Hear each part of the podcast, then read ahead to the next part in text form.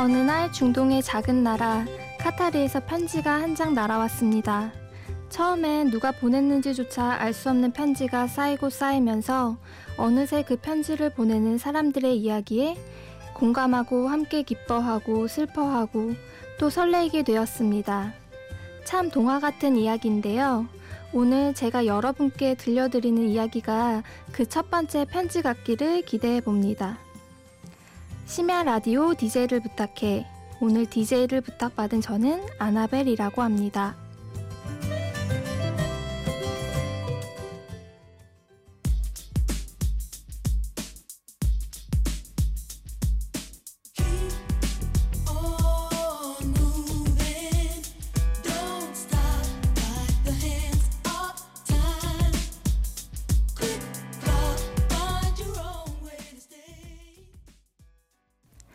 첫 곡으로 Soul II Soul의 Keep on Moving 들으셨습니다. 안녕하세요. 저는 카타르에 살면서 항공사 승무원으로 일하면서요. 에세이 작가로도 활동하고 있는 아나벨이라고 합니다. 외항사 승무원으로 일하면서 겪은 다양한 경험과 느낀 점들을 공유하고 싶어서 이 자리에 앉게 되었어요. 앞으로 한 시간 저의 이야기 재미있게 들어주세요. 노래 듣고 와서 계속 할게요. 전기뱀장어의 오리온 자리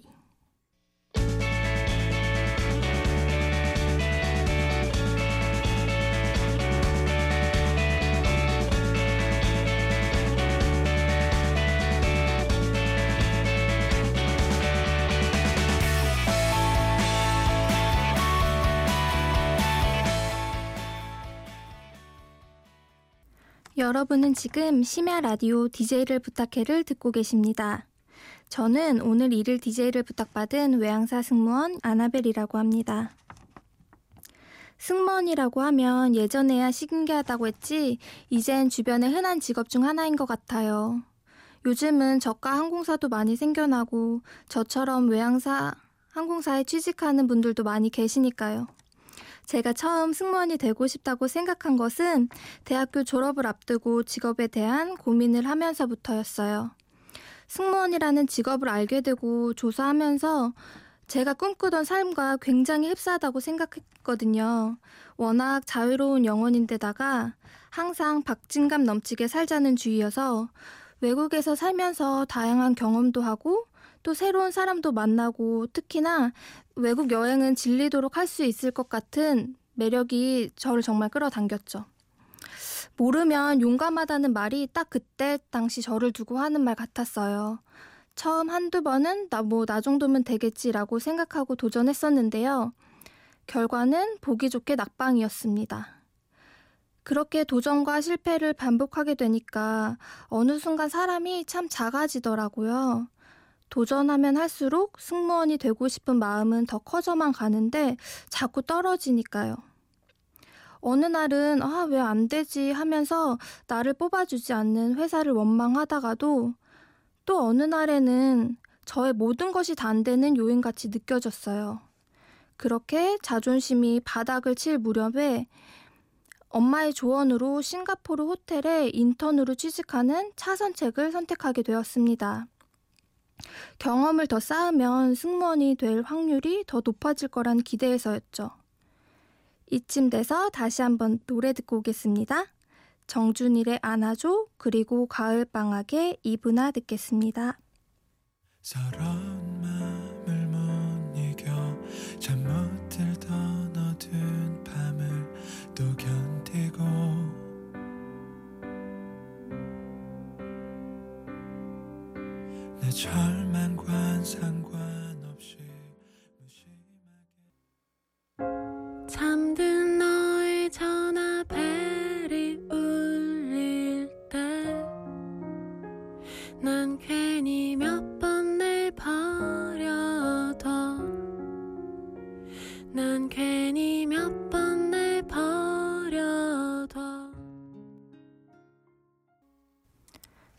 번째 들으신 곡은 정준일의 안아줘 두 번째 곡은 가을방학의 이브나였습니다. 이 노래들은 제 친언니의 추천곡이었어요. 제가 라디오 DJ가 된다고 했을 때 저만큼이나 기뻐해준 사람 중 한 명입니다. 제가 실은 듣는 것만 좋아하지 좋은 음악을 고르는 재주가 없어서 음악을 선정할 때 언니의 도움을 많이 받았어요. 제가 전에 승무원 시험에서 계속 낙방하고 싱가포르에 간 이야기까지 해드렸는데요. 이야기를 이어가 보자면 싱가포르 호텔에서 인턴으로 일을 시작하면서 새로운 환경과 직업에 적응하느라고 참 바쁘게 살았었어요. 그렇게 인턴 6개월 과정이 끝나고 정규직으로 전환이 되면서 시간이 정말 물 흐르듯이 흘러가는 거예요. 그러다 어느 날 매니저가 절 부르더니 정식으로 스카우트 제의를 해왔습니다. 그 제안을 듣는 순간 갑자기 번뜩 하더니 뒤통수를 얻어맞는 것 같았어요. 일에서 인정받는 것 같아 기쁜 마음도 있었지만 제가 여기서 yes라고 하는 순간 제 인생은 정말 빼도 박도 못하고 이곳에 머무르겠구나 하는 생각이 들었거든요. 매니저에게 한 달 정도 생각할 시간을 달라고 말하고는 부랴부랴 승무원 면접을 봤습니다. 다행히 좋은 결과를 얻어서 싱가포르에서 카타르로 넘어오게 되었어요. 올해 2016년이 제가 직장 생활한 지 5년 차에 접어드는 해입니다. 지금까지 승무원 생활을 하면서 느낀 점은 이만큼 정말 다양한 경험을 할 수 있는 직업이 또 있을까 하는 것이었어요. 가장 먼저 떠오르는 건 세계 여러 곳을 다니며 라고 말하겠지만 다양한 체류지에서 경험 이외에도 정말이지 많은 경험을 할 수 있는 곳입니다. 특히 회사가 중동에 위치해 있기 때문에 탑승객으로 다양한 문화권의 사람들을 만나게 되는데요. 특히 중동 지역에서 3D 업종에 종사하시다가 3년에 한 번씩 휴가를 받아 고국으로 가족을 보러 가는 노동자들이 대거 탑승할 때가 있어요. 특히 스리랑카, 인도, 파키스탄 등이 고향이신 분들인데요. 이분들을 대할 때마다 얼굴색, 옷차림, 국적에 따라서 사람을 구분지어 대하지 말자고 스스로 다짐하곤 한답니다. 이렇게 다양한 배경의 손님들을 만나면 듣기 실력 또한 많이 향상이 되는데요. 모두가 저에게 영어로 말을 하지만 그것이 다 같은 영어가 아님을 정말 뼈저리게 느낍니다. 영어 국가들의 특색을 빼더라도 필리핀식 영어, 태국식 영어, 중국식 영어 등등 이젠 멀리서 어느 아시안 사람이 영어 악센트만 들어도 국적을 짐작할 수 있을 정도의 경지에 이르렀어요. 또 다른 한 가지는 다양한 직장 동료들을 만나는 일이에요. 저희 회사는 매 비행에서 새로운 팀을 짜서 일을 해요. 매 비행마다 새로운 사람들과 만나 일을 하게 되니 자연스럽게 저는 매번 새로운 상사를 만나고 동료를 만나고 후배를 만나게 됩니다. 그러면서 참 말로 다 할 수 없는 경험들을 하게 되는데요. 서비스가 끝나면 저희를 둘러 앉혀놓고 자신의 경험과 더불어 좋은 충고와 조언을 아끼지 않는 상사가 또 있고 또 다른 분은 가방에서 끝도 없이 이것저것 꺼내면서 우리에게 간식을 제공해주는 엄마 같은 상사와도 비행을 한 적이 있어요. 그런가 하면 뒤통수가 따끔거릴 만큼 뒤에서 행동 하나하나를 감시하는 상사, 일을 안 하는 상사 등등 돌이켜 생각해보면 한 달에 7번 정도 지금까지 4년을 넘게 일하면서 수많은 사람들과 함께 비행을 했습니다. 그러면서 제가 배운 건 이해심과 함께 감사한 마음이 생겼을 때 즉시 저의 마음을 표현하는 게 중요하다는 거예요. 저는 원래 감사에 되게 인색한 사람이었어요. 괜히 입 밖으로 말하는 것이 쑥스럽기도 하고 잘 보이려고 아양을 떠는 것 같은 기분 때문이었죠. 그런데 한 번 만나면 언제 다시 볼지 모르는 주위 사람들에게 감사를 표현하지 않으면 다음이란 기회는 영영 오지 않을 수도 있다는 것을 경험을 통해 깨닫고 나니까 얼굴이 홍당무가 될 지언정 당신과 함께 할 수 있어서 고마웠습니다. 너무 좋은 시간이었습니다. 라고 말을 건네야겠다는 결심을 하게 되더라고요. 어느 광고에서는 말하지 않아도 안다고 하지만 실제 삶에서는 말하지 않으면 모르는 것 같아요. 다양한 경험을 원하는 분이라면 전 진짜 한치의 망설임도 없이 외항사 승무원을 적극 추천드립니다. 달달한 노래 하나 듣고 오겠습니다.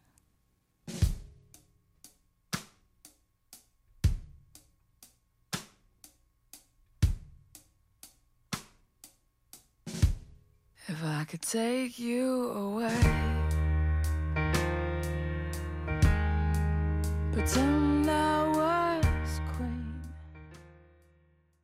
소년이 어른이 되어 사람을 알아갈 때에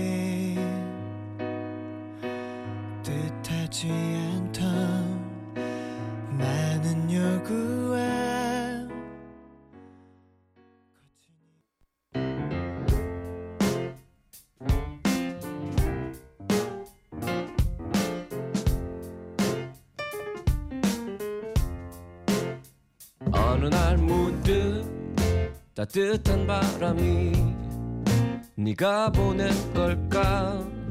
네 냄새가 나 참 향기롭다. 참 오랜만이다. 보고 싶다. DJ를 부탁해. 여러분은 지금 심야 라디오 DJ를 부탁해를 듣고 계십니다. 저는 오늘 일일 DJ를 부탁받은 외항사 승무원 아나벨이라고 합니다.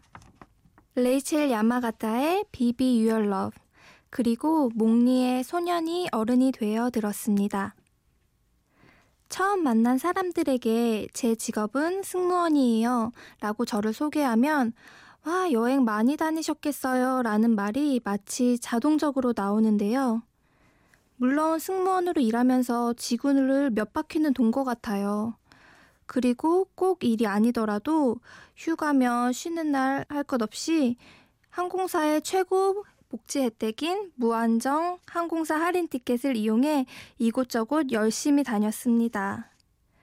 한국에 있는 가족과 일정을 맞추기가 어렵기도 하고 저의 여행 스타일 때문에 혼자 여행을 자주 하는 편이에요. 혼자 떠난 여행 중 단연 기가 막혔던 곳은 바로 뉴욕에서였습니다. 뉴욕에서 할로윈 퍼레이드를 즐기기 위해서 가겠다고 결심을 하고는 할로윈 퍼레이드에 입을 의상을 만드는데 심취해서 시간을 보냈어요. 제가 대학교에서 의상 관련 전공을 했거든요. 무슨 기말 과제 제출하듯이 비행을 갔다 오면 숙소에서 천 조가리들을 펼쳐놓고 며칠 밤을 열심히 옷을 만드는데 보냈습니다. 정말이지 퍼레이드 단 하나의 목적으로 뉴욕 땅을 밟게 된 거죠.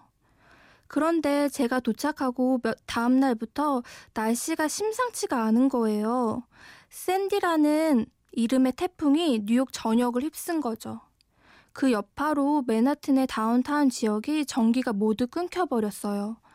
저는 다행히 어퍼 스트리스에서 지내고 있어서 괜찮았는데 지하철은 물론 운행 중단되고 전기 공급이 안 되니까 도시가 올 스톱 됐어요. 2012년도 뉴스를 혹시 기억하시는 분들도 계실 텐데요. 증권거래소가 124년 만에 처음으로 이틀간 휴장을 하는 역사적인 사건까지 일어납니다. 당연한 결과겠지만 퍼레이드 또한 생긴 일에 처음으로 취소가 되었어요. 참 그 당황스러움은 이루 말할 수가 없었는데요. 그런데 더 당황스러운 건 옷을 만드는데 정신이 없어서 정작 뉴욕에서 하고 싶은 다른 일들을 생각해 놓지 않은 거예요.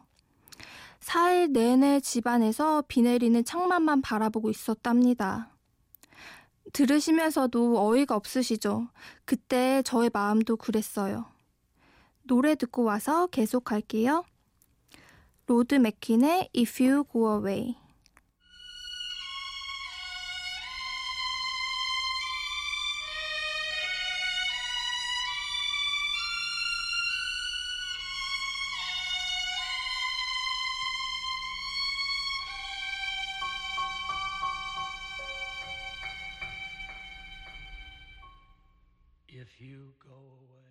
로드 맥킨의 If You Go Away 들으셨습니다. 비행기를 타고 이동해 보신 분들 중에는 승무원들은 밥 주고 뭐 하고 있을까 궁금증을 가져본 분들이 계실 텐데요. 저희는 보통 갤리라고 불리우는 주방에 모여서 수다를 떨면서 시간을 보내요. 정말이지 방송에서는 전해드릴 수 없을 정도로 별의 별 이야기를 다 하지만 승무원이 한자리에 모이면 가장 많이 나오는 주제가 바로 쉬는 날에 뭘 하면서 지내냐는 거예요. 세계 각지에 살던 승무원들이 가족과 떨어져 카타르에서 숙소 생활을 하니까 더 이런 이야기를 많이 나누는 것 같아요. 저는 혼자 있을 땐 주로 글을 써요. 비행을 할 때마다 여러 곳을 가기 때문에 정리해야 할 사진이며 추억거리들이 정말 많아요. 기억력이 좋은 편이 아니라 비행을 시작하면서부터 홈페이지에 기억하고 싶은 일들, 그리고 사진들을 올리는 게 취미가 된 셈이죠. 그렇게 4년을 쓰다 보니까 어느새 에피소드가 100개를 훌쩍 넘긴 거예요. 말이 100가지지 뭐 아라비안 나이트의 천일 야화도 아니고 이젠 도시 이름만 대면 할 이야기가 줄줄줄 나올 정도예요. 홈페이지에 글을 올리는 일이 처음에는 취미였는데 조금씩 욕심이 생기다 보니까 사진도 더 잘 찍고 싶고 글도 더 잘 쓰고 싶어지면서 쉬는 날에는 진짜 책상에서 네다섯 시간씩 앉아 있는 게 기본이 되었어요. 그러면서 이 모든 이야기를 엮은 책이 나왔으면 좋겠다는 꿈을 가지게 되었죠. 그렇게 4년 동안 책을 내겠다고 주변 사람들에게 노래를 노래를 부르다 결국 작년 12월에 일을 내고야 말았습니다. 책을 내고 싶다는 꿈은 있었지만 진짜 이루어질 줄은 몰랐어요. 스스로 제 성격을 판단했을 때 추진력이 있다는 건 인정하지만 이렇게까지는 말이죠. 그렇게 해서 지난 12월 고생 끝에 저의 첫 책을 손에 쥐었답니다. 이 자리에 앉게 된 것도 쉽진 않았어요. 지원하고 연락이 없어서 풀이 죽어 있다가 어느 날 연락을 받고 딱 10초 동안 좋아서 날뛰었던 것 같아요. 그 다음부터는 굳이 말하지 않아도 상황이 그려지시지 않나요? 일은 벌려놨으니 수습은 해야 되는데 한국에 갈 날짜는 멀지 않았고 그 사이에 비행은 가야 되고 그러다 보니까 또 시간은 많지 않고 하기로 했으니까 잘하고 싶은 마음은 너무 크고 말이죠. 며칠 동안 컴퓨터 앞에 앉아서 땅이 꺼지도록 숨을 쉬고 또 쉬고 자판을 두드렸습니다. 제 안에 마치 두 개의 인격체가 존재하는 것처럼 꿈꾸고 일 벌리는 인격체는 신나서 여기저기 쑤시고 다니고 다른 인격체는 그걸 수습하느라고 정신이 없는 모습이라고 해야 할까요? 그래도 막상 이 자리에 앉으니 참 좋습니다. 이 맛에 계속 일을 벌리는 걸지도 모르겠어요. 노래 듣고 올게요. 탐 와이츠의 타임. The smart money's on Harlem And the moon is in the street And the shadow boys are breaking all the laws And you're east of East St. Louis 답답한 새벽 잠은 안 오고 불안한 생각들이 꼬리를 물고 캄캄한 시간 기댈 곳도 없는. 언제든